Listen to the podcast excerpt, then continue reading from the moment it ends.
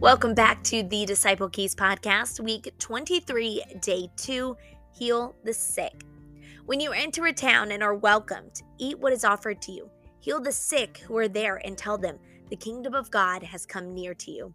Luke 10 8 and 9. Jesus instructs his disciples as they are sent out two by two to heal the sick and to tell them, The kingdom of God has come near to you. We know from Mark 16 that Jesus was working with them, confirming his word with signs and wonders following. So, as those disciples were proclaiming his word, Jesus confirmed it and healing was being released. Signs and wonders were being manifested as a sign of the kingdom of heaven.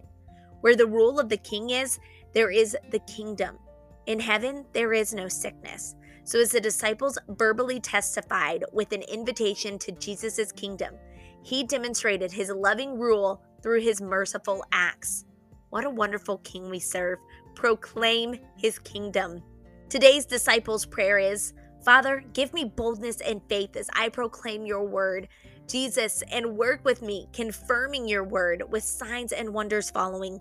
Your command to me was to heal the sick. So by faith, I seize opportunities to share your word. Invite others to come under your lordship in their lives and receive healing as part of the blessing of living in your kingdom.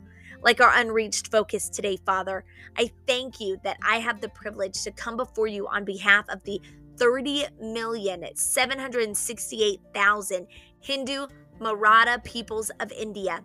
Thank you that you sent Jesus to die for every single person that you ever created. I ask that the good news of the gospel would reach and fill this people group. Open the eyes of their hearts to hear and understand and come into relationship with you through Jesus today. Send more than enough laborers who proclaim your word boldly. Confirm your word with signs and wonders following. Truly let your kingdom come near the Maratha peoples. Amen.